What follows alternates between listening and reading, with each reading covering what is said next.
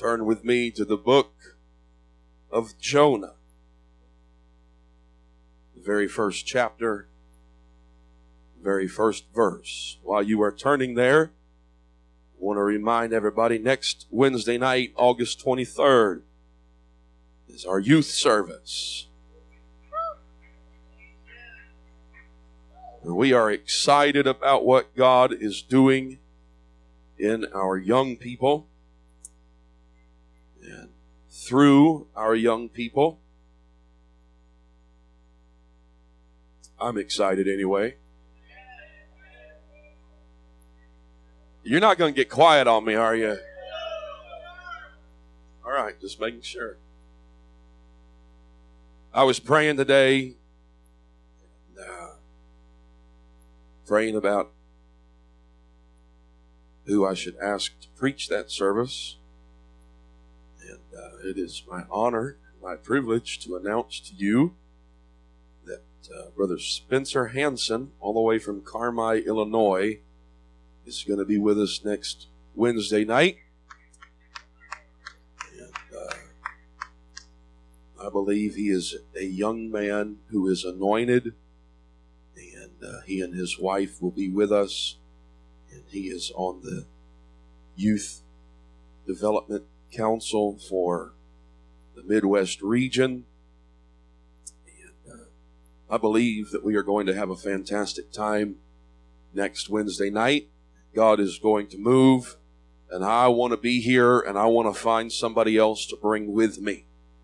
So, if you've got a friend that needs filled with the Holy Ghost, you invite them next Wednesday night. Well, just go ahead and invite them Sunday and uh, then invite them back on Wednesday. And we believe that God's going to fill them with the gift of the Holy Ghost. We believe it. We believe it in Jesus' name. Jonah chapter 1 and verse 1 said, Now the word of the Lord came unto Jonah, the son of Amittai, saying, Arise, go to Nineveh, that great city, and cry against it, for their wickedness is come up before me. But Jonah rose up to flee unto Tarshish from the presence of the Lord and went down to Joppa, and he found a ship going to Tarshish. So he paid the fare thereof and went down into it to go with them unto Tarshish. Now, this sounds really funny, but from the presence of the Lord. But the Lord sent out a great wind into the sea. There was a mighty tempest in the sea so that the ship was like to be broken. When the mariners were afraid, I'm sorry, then the mariners were afraid and cried, every man unto his God, and cast forth the wares that were in the ship into the sea to lighten it of them. But Jonah was gone down into the sides of the ship, and he lay and was fast asleep. I'm going to preach tonight with the help of the Holy Ghost. Lane closure ahead. Lane closure ahead. Now it's vague, I know. But we're going to preach tonight with the help of the Holy Ghost. Why don't you put your Bibles down and let's let's go before the Lord in prayer tonight. God, we love you and we thank you for this opportunity to be together in your presence. God, I pray that you would move in every heart, in every mind, and in every life.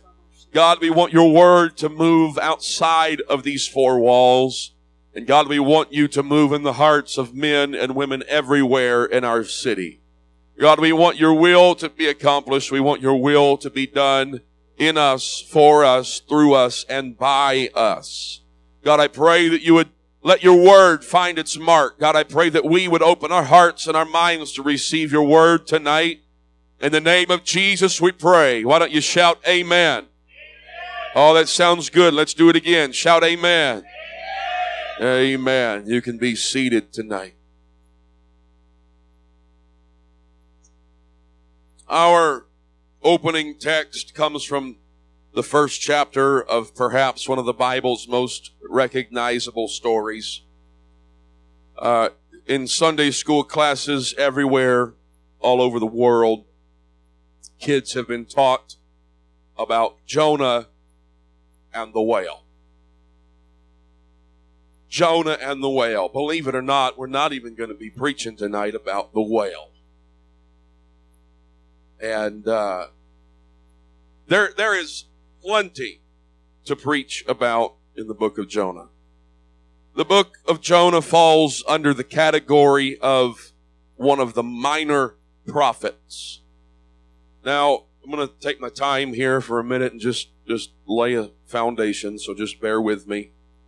Uh, minor prophets were not called minor prophets, and major prophets were not called major prophets because one was more or less important than the other.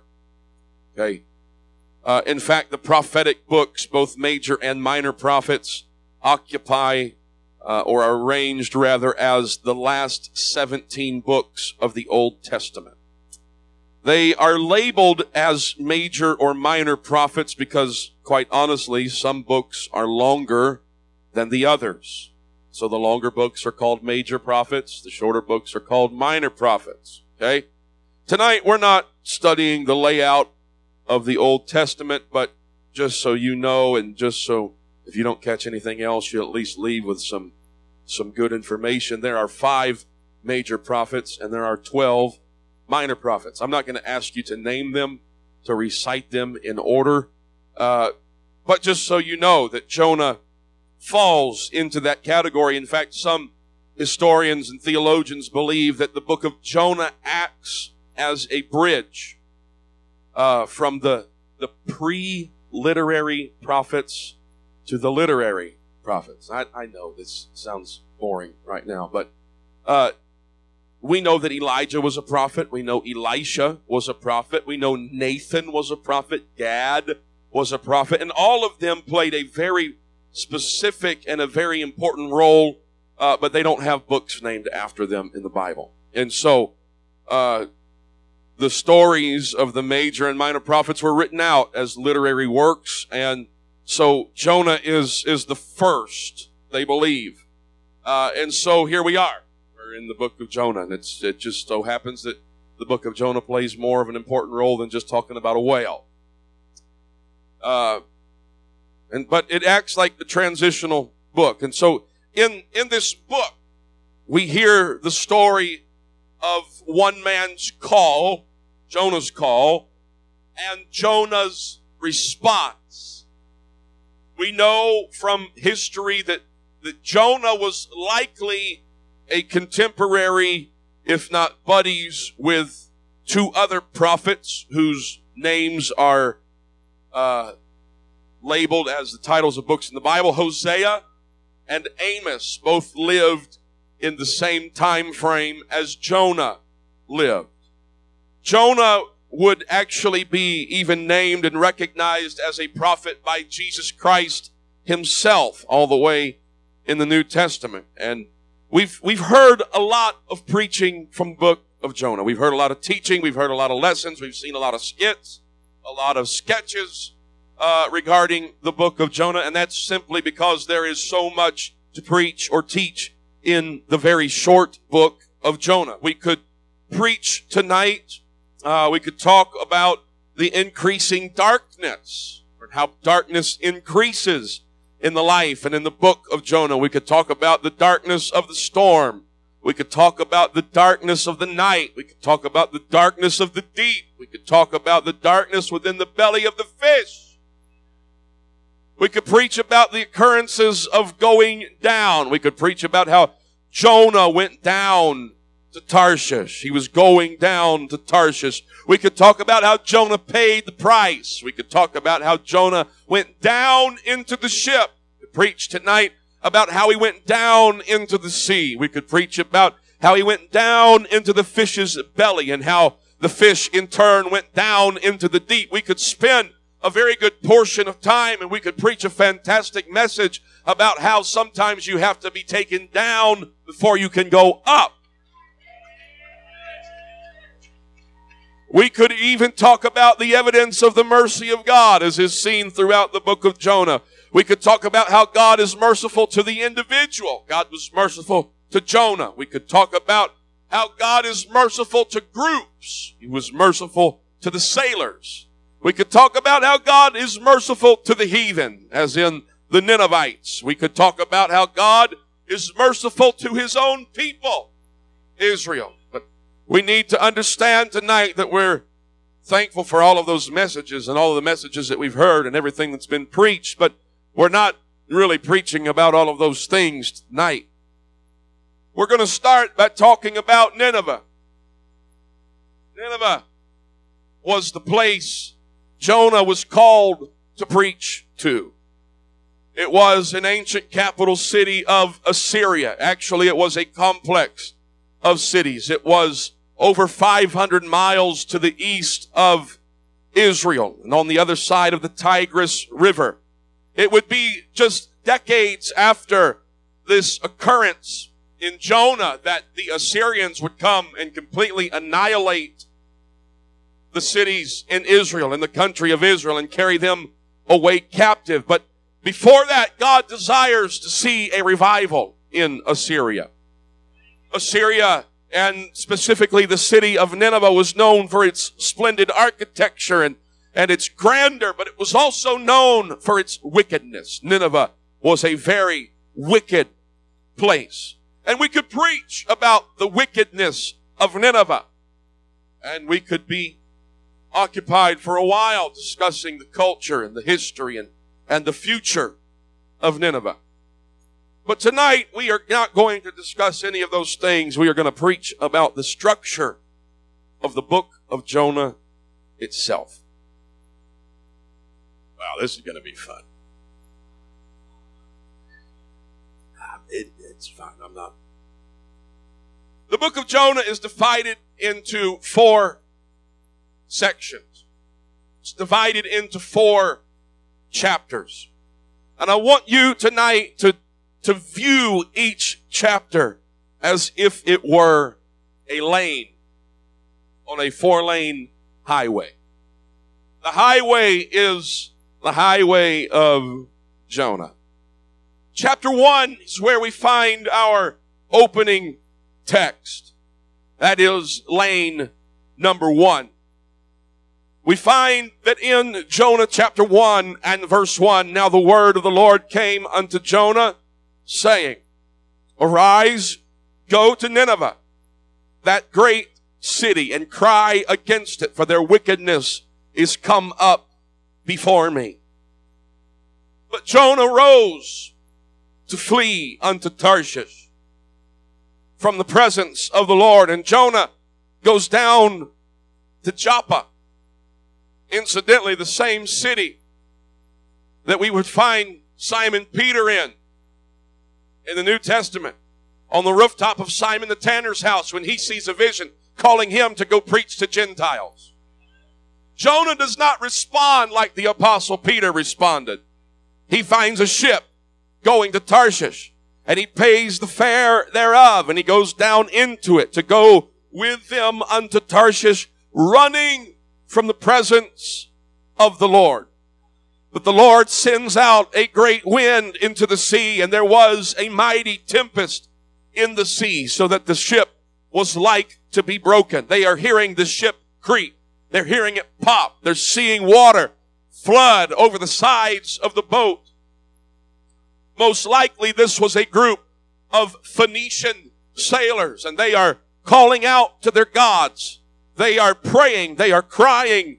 They are grabbing everything that is expendable and they are throwing it off the side of the boat into the sea. They're trying to lighten the load to get the boats to sit, the boat to sit higher in the water. They're trying to keep the water out. They're trying to make it more maneuverable. They're trying to, to increase the odds into their favor, but nothing they are doing is working. And so they begin in their search to, to lighten the boat. They go down into the belly of the ship, and there they find a man asleep.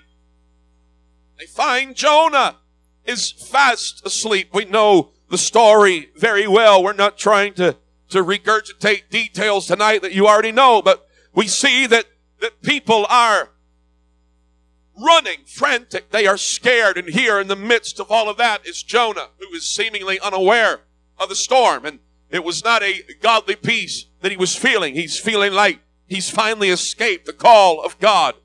And they, they begin to wonder what is going on here. They, they are idolaters. They are pagans, but even the pagans understand that something is awry. Something is going on. This is not a normal storm. They begin to understand that they are in the deep. They understand that uh, there's something about this storm that makes them realize there are spiritual things that are attached to it. And I, I ask you to remember tonight that the deep was used throughout scripture as a metaphor for spiritual encounters and spiritual transformations. And, and these sailors, these, these ship masters, these mariners are feeling that. They are feeling the urgency of, of this is more than just inclement weather. This is more than just a bad storm surge. This is more than just rain and wind, but something spiritual is going on. Let me tell you that the pagans understood what the man of God was uh, sleeping through. The pagans were more aware spiritually in this moment than what the, the, the, the servant of God was supposed to be. And so they, they begin to rely upon their, their divination and their Phoenician idolatry and, and they gather everybody on deck or perhaps they gather everybody into the captain's quarters and, and they begin to cast lots. They begin to, uh, roll dice as it were. They begin to pour uh, or pull rather straws out of a cup and whoever draws the short straw, that's the person with whom the issue is and the, the lot falls upon Jonah. And these sailors look at Jonah and they ask him, Man, tell us, verse 8, we pray thee, for whose cause this evil is upon us? What is your occupation? Who are you? Where'd you come from? Where were you born? Who are your people? And he said to them, I am a Hebrew. I fear the Lord, the God of heaven, which hath made the sea and the dry land. The Phoenicians worshipped gods who were supposed to be in control of the sea and in control of the sky and the wind and so on and so forth. But here, Jonah is evangelizing in his backslidden condition. And Jonah's saying, you know, I need to tell you boys, uh, uh, my God didn't, he's not just in control, he created the sea. He created the sun, the moon, the stars. He created all of that and, uh, he made the sea and the dry land. And these guys are exceedingly afraid. And he says to them, what have you done? What have you done? Men knew. He fled from the presence of the Lord because he had told them. If we were going to name lane one, if we were going to name, give a title to chapter one of the book of Jonah, we would name chapter one, Jonah runs from God. What shall we do unto thee that the sea may be calm unto us? For the sea wrought was tempestuous.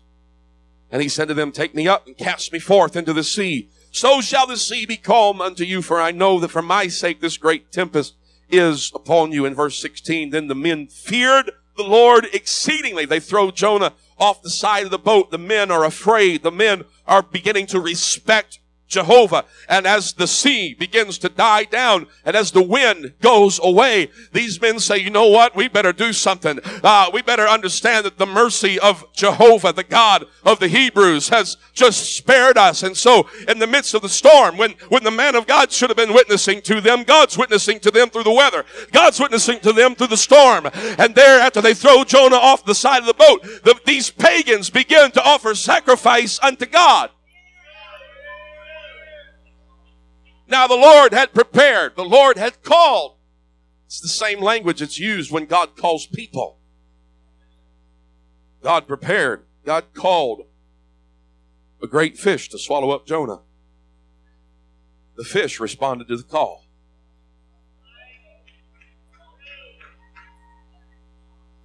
Jonah was in the belly of the fish three days and three nights. So, lane one Jonah runs from God. Chapter 2, verse 1. Then Jonah prayed unto God. Unto the Lord his God out of the fish's belly. Now, let me just pause and tell you God knows how to build prayer rooms.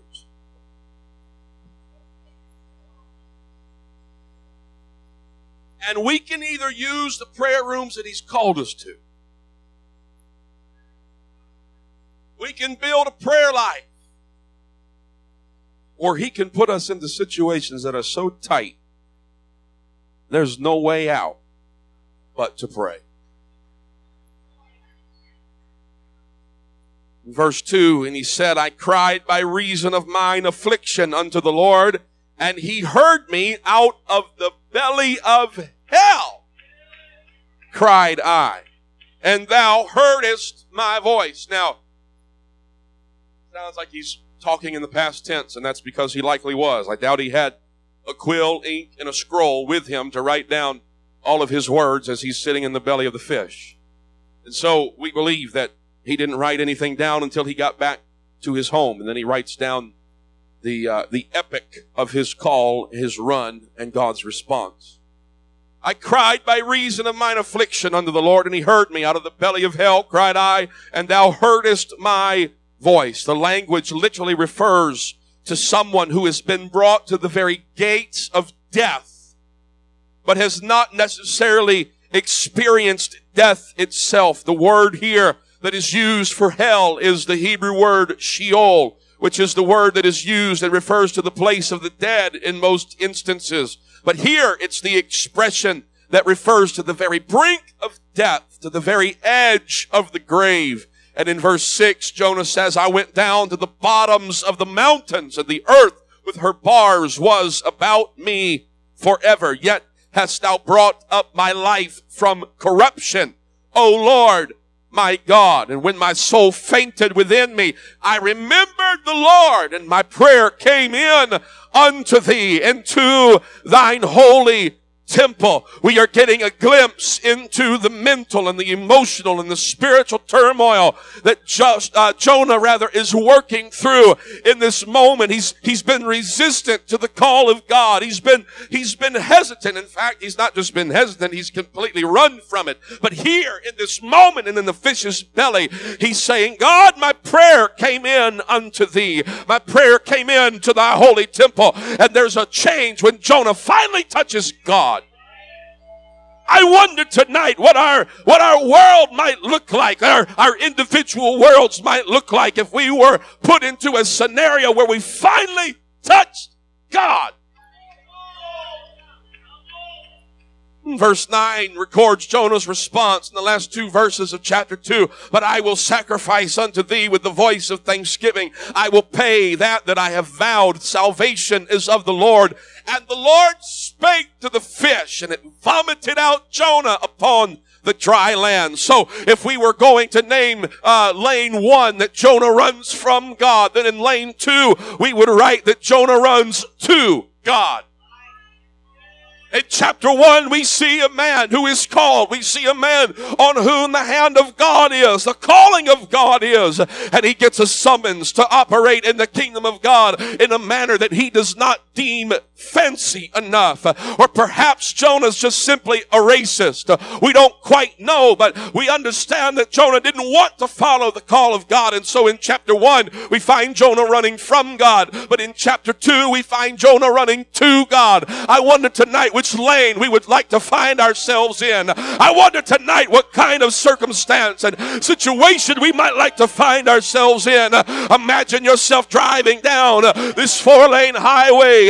Which lane, one or two, would you like to be driving your family in? What lane might you like to find yourself in tonight? There is a way seemeth right leads to destruction. Every man's way is right in his own eyes. Jonah runs from God, and then Jonah runs to God. And when Jonah runs to God, the Lord spake to the fish, and it vomited out Jonah upon the dry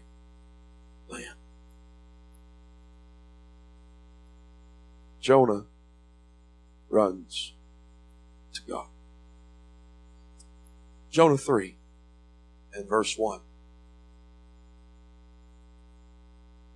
And the word of the Lord came unto Jonah the second time.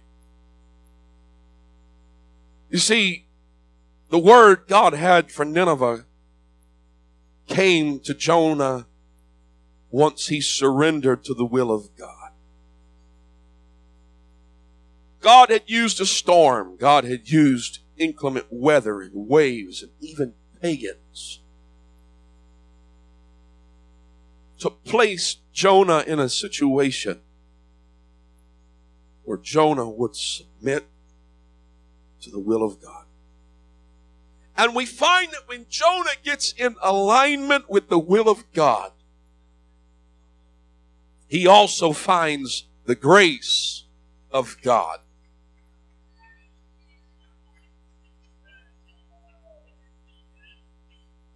And if lane one had been all the way on the right, that would have definitely been the slow lane with all kinds of opportunities to exit, all kinds of opportunities to take a detour, all kinds of opportunities to get off and stop at McDonald's and, and buy a McChicken to clog your arteries and all kinds of th- opportunities to get off and go a different way. But then he moved over into lane two and, and now he's running down the middle of the highway and, and, and it's a place where the traffic's moving quite a bit better and he's running to God and he's experiencing things in lane two that he wasn't able to experience in lane one.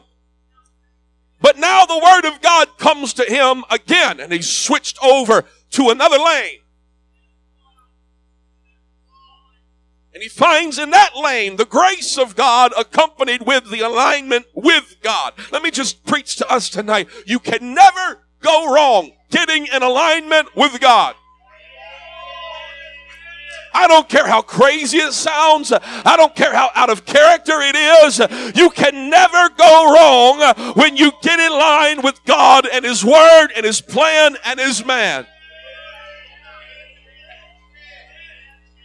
The word of God came to him a second time. We find the grace of God here in Jonah 3 in verse 1. And he says, Arise, go unto Nineveh, that great city, and preach unto it whatever I tell you to preach to it. Go to Nineveh, that great city. Arise, go to Nineveh, that great city. Those are the exact words he used in Jonah chapter 1 and verse 2. Cry against it, for their wickedness has come up before me. And in Jonah chapter 3, arise, go to Nineveh, that great city, preach unto it, whatever I tell you to preach. So Jonah arose and he goes to Nineveh according to the word of the Lord. Now Nineveh was an exceeding great city of three days journey. Notice with me, the fish did not spit him out on the banks of River Nineveh. It spit him out three days journey. It's taken him a while to get to the point where he's ready to submit to the plan of God. And now God's saying, listen, you might have got here a little quicker, but you're going to have to do some walking. And so he walks a three days journey and he gets to Nineveh. And when he gets to Nineveh, historians tell us that the city of Nineveh's circumference, or its perimeter, rather, was 60 miles. He didn't hop in his Subaru. He didn't hop in his Volkswagen. He didn't even hop in his Ford or on his mini bike. He's walking around the perimeter of the city and he's preaching what the Lord tells him to preach. Jonah began to enter into the city a day's journey. He walked in a day's journey. And he cries, says, Yet 40 days, and Nineveh shall be overthrown. Mind you, the city of Nineveh is great, it's architecturally grand, but the people are barbarians. When he walked into the gate for the stender, he had to walk through two massive piles of human bones that the Assyrians placed on either side of the gate so their enemies would know what kind of folks lived inside. These are folks that are not afraid of violence. These are folks that are not afraid of battle. They are not afraid of warfare. And so if you're coming in here, you better know what you're getting into when you come in. These are the bones of our other enemies. And Jonah's got to walk in. But Jonah's been in a place where he's run to God, Brother Isaac. And when he ran to God, he wasn't just filled with, with obedience, but he's filled with courage. And so Jonah walks in and he starts preaching and he starts saying things such as, Hey, if you don't repent in 40 days, God's going to wipe you off the face of the earth. If you don't repent and turn from your wicked ways, God's not very happy with you.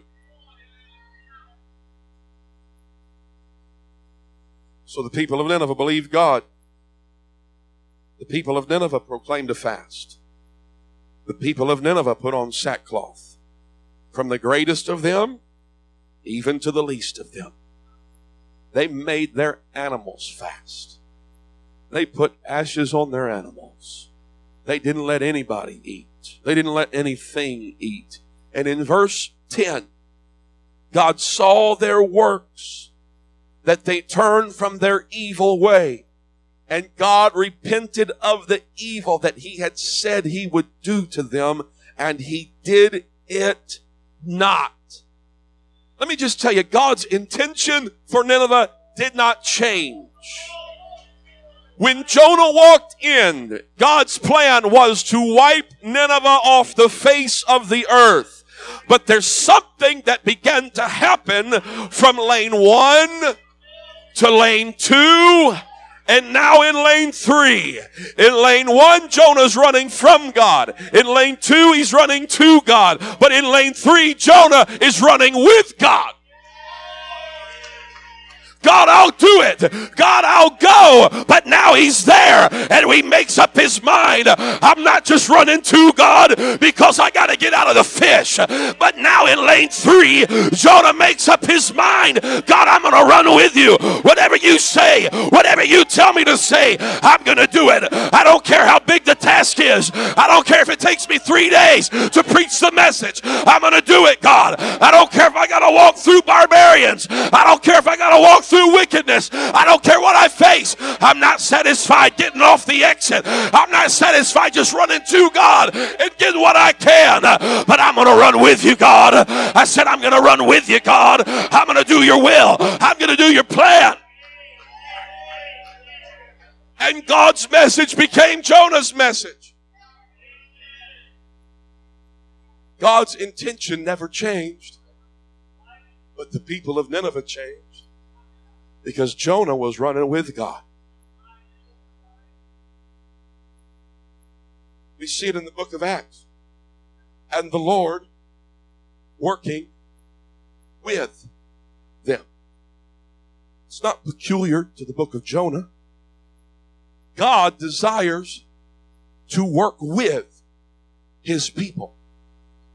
God desires to run with. Desires his people to run with him. Habakkuk, another of the prophets, write the vision, make it plain upon tables, that he may run that readeth it. God's plan, God's desire is for you and I to get out of the slow lane.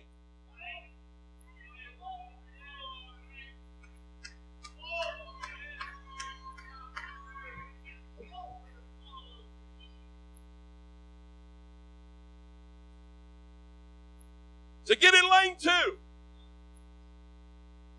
To run to God. But then, not to live in lane two.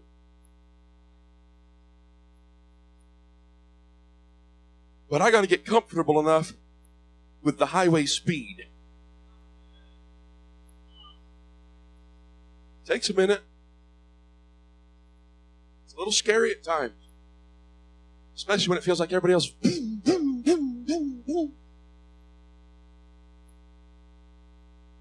Whoa. They go, my goodness, I don't think I'll ever be able to move that fast. Well, there's this little pedal on the right. It's tall and it's narrow. And if you just put your foot on it, my goodness. I don't know. I, I don't know about you, but I like driving those vehicles that when I put my foot down, I better have somewhere to put that vehicle because it's going. I like them when they got that little sport mode.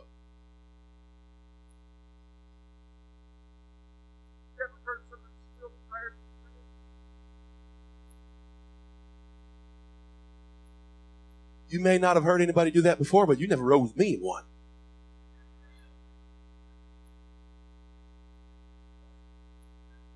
Sitting at the light by Moe's and the license branch at the time. Eight cylinder Mustang pulls up next to us, Brother Chris. And I had a. And I had found the button that switched it from eco mode to sport mode. Who knew? They're very aerodynamic, and the electric motors do not have any lapse time. That means it doesn't take it a minute to think, hey, they're pouring more fuel to this thing. I got to go. No, there's no reaction time. It's just boom, it's there. I said, boys, watch this.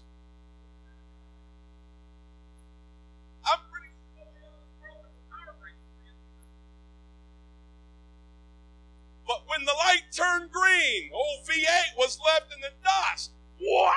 There we went. Just silent like a little wind up.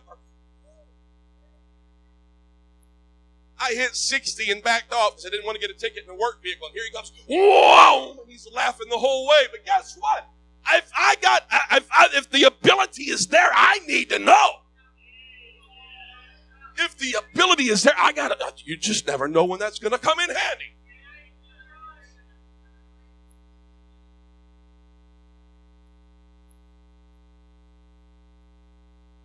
And so it might be daunting. Everybody else, whoa, whoa, whoa.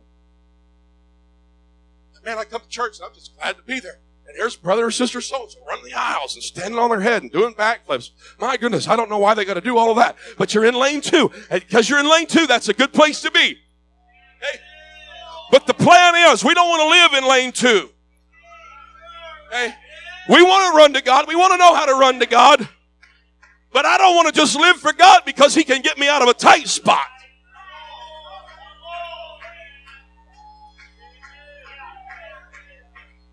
I had a customer that had a Mustang Mach E. It's like the stepchild of the Mustang family because it's all electric. There is no combustion engine. And you know the story. He took me on a ride. He said, Hey, Rich, uh, brace yourself. So I, you know, I braced myself. I had not braced myself nearly enough. Why is this guy looking around? He's looking around. He's looking up and down the street. He puts that thing in GT mode. And it was the trippiest thing, Brother Chris, because there's no combustion engine. You don't have the V8 rumble. I'm used to the Harley Davidson rumble. It's not there. You hear the of the tires against the pavement and the wind rushing by. It's the trippiest thing in the world. It's like you're on a silent roller coaster blasting to the moon. And he put the pedal down, and I went back in the seat so hard I had to catch my glasses. Let me just tell you something. You don't buy a vehicle like that just to putz around town and take Granny to the pharmacy. Ah, you better hang on, Gran. We're getting ready to go for a ride. I'm just saying, you've not bought into some little four cylinder Honda Civic Geo Metro kind of God. Jonah got a revelation in the belly of the great fish. Hey, even the pagans understand how powerful this is. This God is so powerful, He's calling fish to the ministry. And the fish are responding. The wind and the waves are responding. He was calming storms before he ever walked on them because he was the God who created him. You've not bought into some wish.com experience. This is prime. And so I've got to make up my mind. I'm not just going to live in lane two. I'm thankful for lane two. Some of us are in lane two, and we're thankful that we're in lane two. And you should be thankful that you're in lane two. But what I need you to understand is there's coming a day, honey, when you got to put your foot on that gas and you got to press down, hit that blinker, and merge over and start saying, okay, God, I've lived in lane two long enough. It's time for me to run with you. It's time for me to grab hold of your purpose. It's time for me to let your words be in my mouth.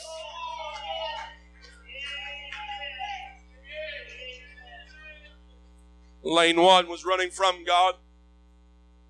Lane two was running to God. Unless ye repent, ye shall all likewise perish. I'm running to God. We got to run to God. Lane three is running with God. So God spares Nineveh.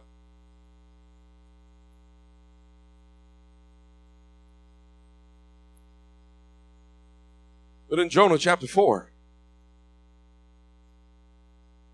verse 1, but it displeased Jonah exceedingly.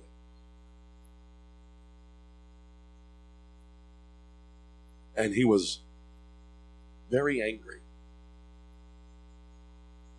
And he prayed unto the Lord and said, I pray thee, O Lord, was not this my saying? Listen to what Jonah says. When I was yet in my country, didn't I just know this is what you were going to do?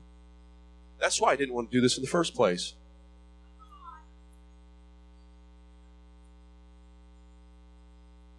I knew you're a gracious God. I knew you're merciful. I knew you're slow to anger, of great kindness, and you repent of the evil intentions that you have. He begins to explain to God why he didn't listen in the first place. God, I knew you were going to do something that I didn't want you to do. I knew you were going to ask of me things that I wasn't ready to give.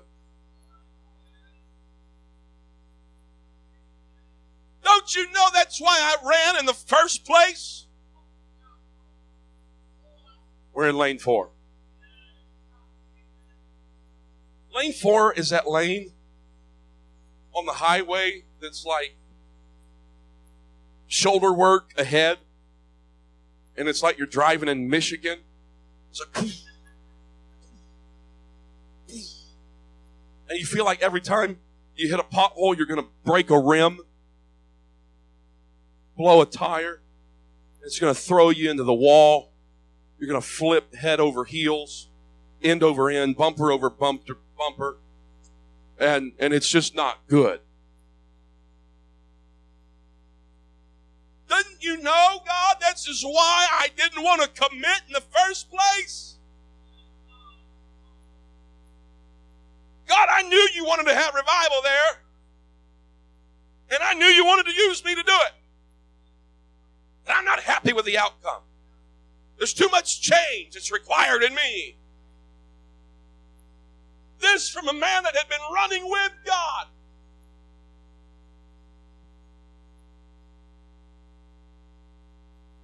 Therefore, now, O Lord, just kill me. It's better for me to die than live. And the pettiness of Jonah is shown when God lets a, a gourd, a vine, grow up behind him and it provides him shade. And he's just sitting there in the shade, railing on God. He's just sitting down on the hillside, waiting to watch fire and brimstone fall out of heaven. And here's 40 days, and it's not happening. And he starts getting mad. But I just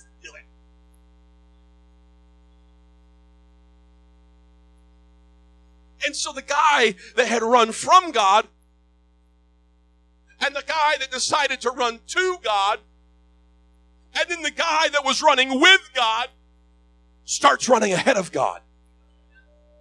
Well, God, I wanted you to judge them, but you're not doing it. God, I wanted to, you to, to do this. God, I wanted you to make their house fall into the ground.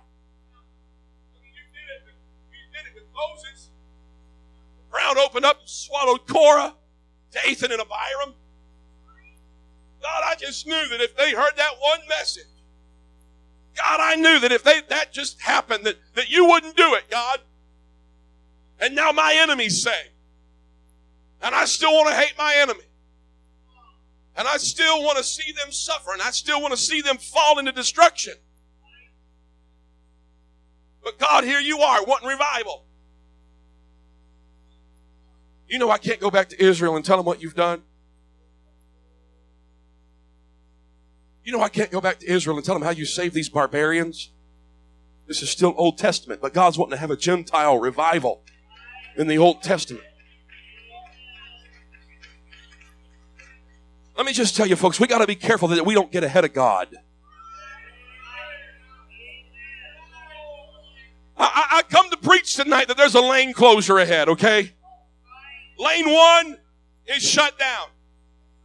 And lane four is shut down. We're not running from God and we don't want to get ahead of Him. I want us to make sure we're either running to God or we're running with Him. We're never getting ahead of Him. I said we're either running to God or we're running with God. We don't want to get ahead of Him. He said, Vengeance is mine, saith the Lord. I don't want to get ahead of God. I want to let God do God things. And I want to be over here doing those things with Him, not getting ahead of Him and not falling behind. I want to make sure tonight that we know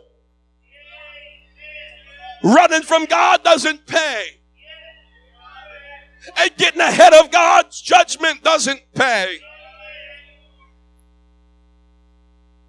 Jonah gets mad when his vine dies. Oh God, why'd you let that vine die? That vine was being used for your glory. It was shading your prophet. Why? Why? Why don't you just say that with me? Why? Oh, you can do better than that. What? There you go, turtle. Hit him with it again. Why? Come on, do it again. Why? Why, God? God said, You mean to tell me you're more concerned about a about a gourd and you are a soul? God, I was really looking forward to looking down over heaven's heaven's banister and seeing that one burn in hell. That lane's closed.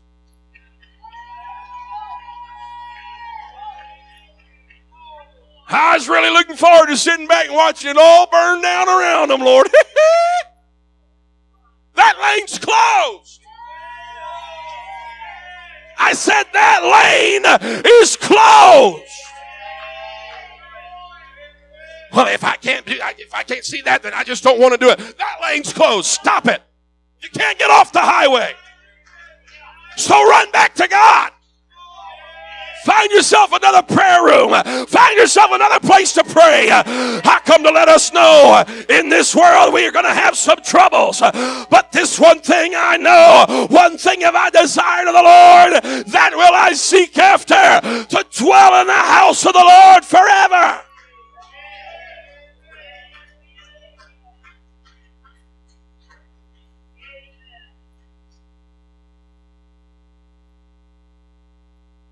All the exits are closed. No loitering on the shoulder. Get out of lane one.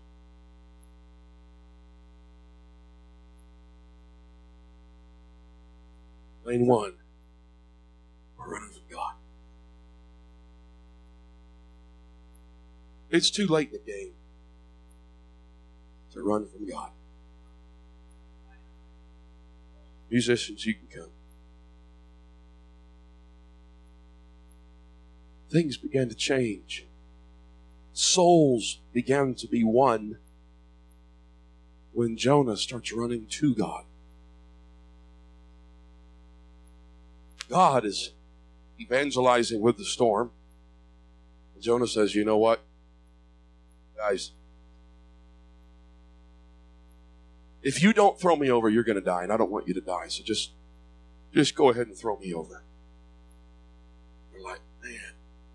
We can't do that. We're compassionate pagans. He said, No, seriously, you got to do that.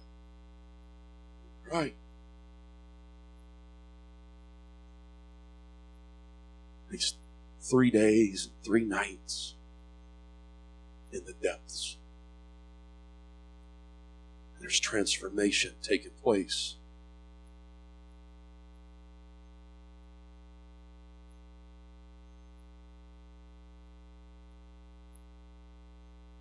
Don't throw away the transformation of deep.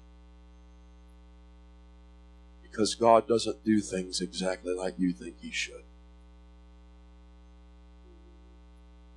Don't waste that experience.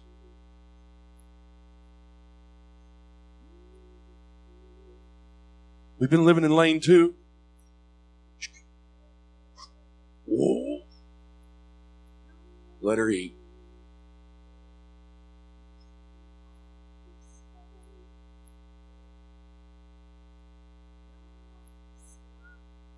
I want to run with God. But never do I want to get ahead of God.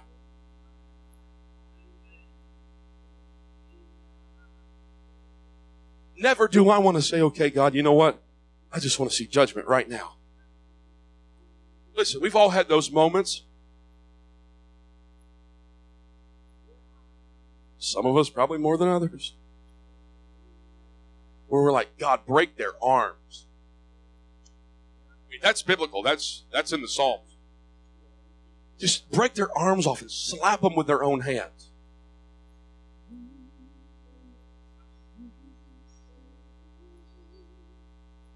And I think God allowed those Psalms to be in there just so we would know that we're not the only ones that feel like that sometimes. And in the same moment, we know that, you know, God does care about our prayers. God does care about our feelings, but not above His will.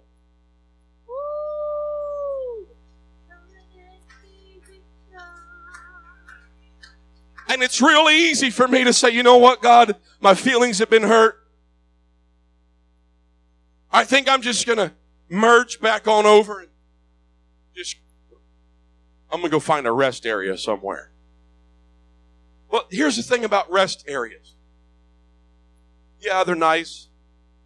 Pull over. I mean, if you really need to use the bathroom, I guess you could go to a rest area. Fact of the matter is, with Pinkerton, the rest of the traffic just keeps moving. So, come on, brother Isaac, help me. You're in lane. You're in lane three, okay? But I was, I was in lane three, but then I got mad, and and we're we're moving. I'm just going to take this exit. I'm just resting. I'm just taking a break. Oh man.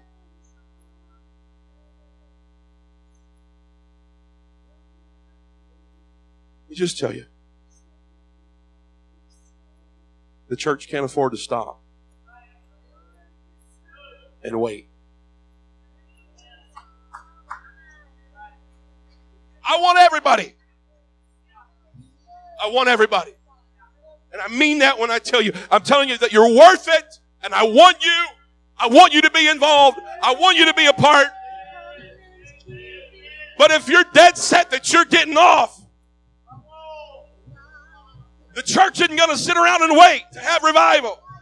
Because the world isn't sitting around waiting. The world is moving full steam ahead. The spirits of darkness are moving full steam ahead. And there's a Nineveh that needs saved. There's a Nineveh that needs to hear preaching. I'm just telling you, lane one is closed and lane four is closed. We're not getting ahead of God and we're not jumping ship. I'm telling you what we're going to do. We're running to God and then we're running with God. I wonder if I have anybody here tonight that would say, I want to run to God. I want to run to God. Maybe I'm not where I want to be. I want to run to God. I want to let God transform me. I want to let God work in me. I wonder if I've got anybody that would say, I'm ready to run with God.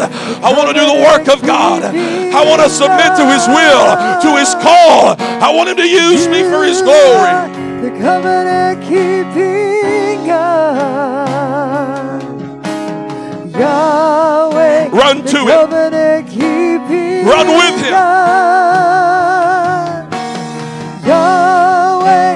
The covenant keeping He's ready to work. He's ready to work in your family.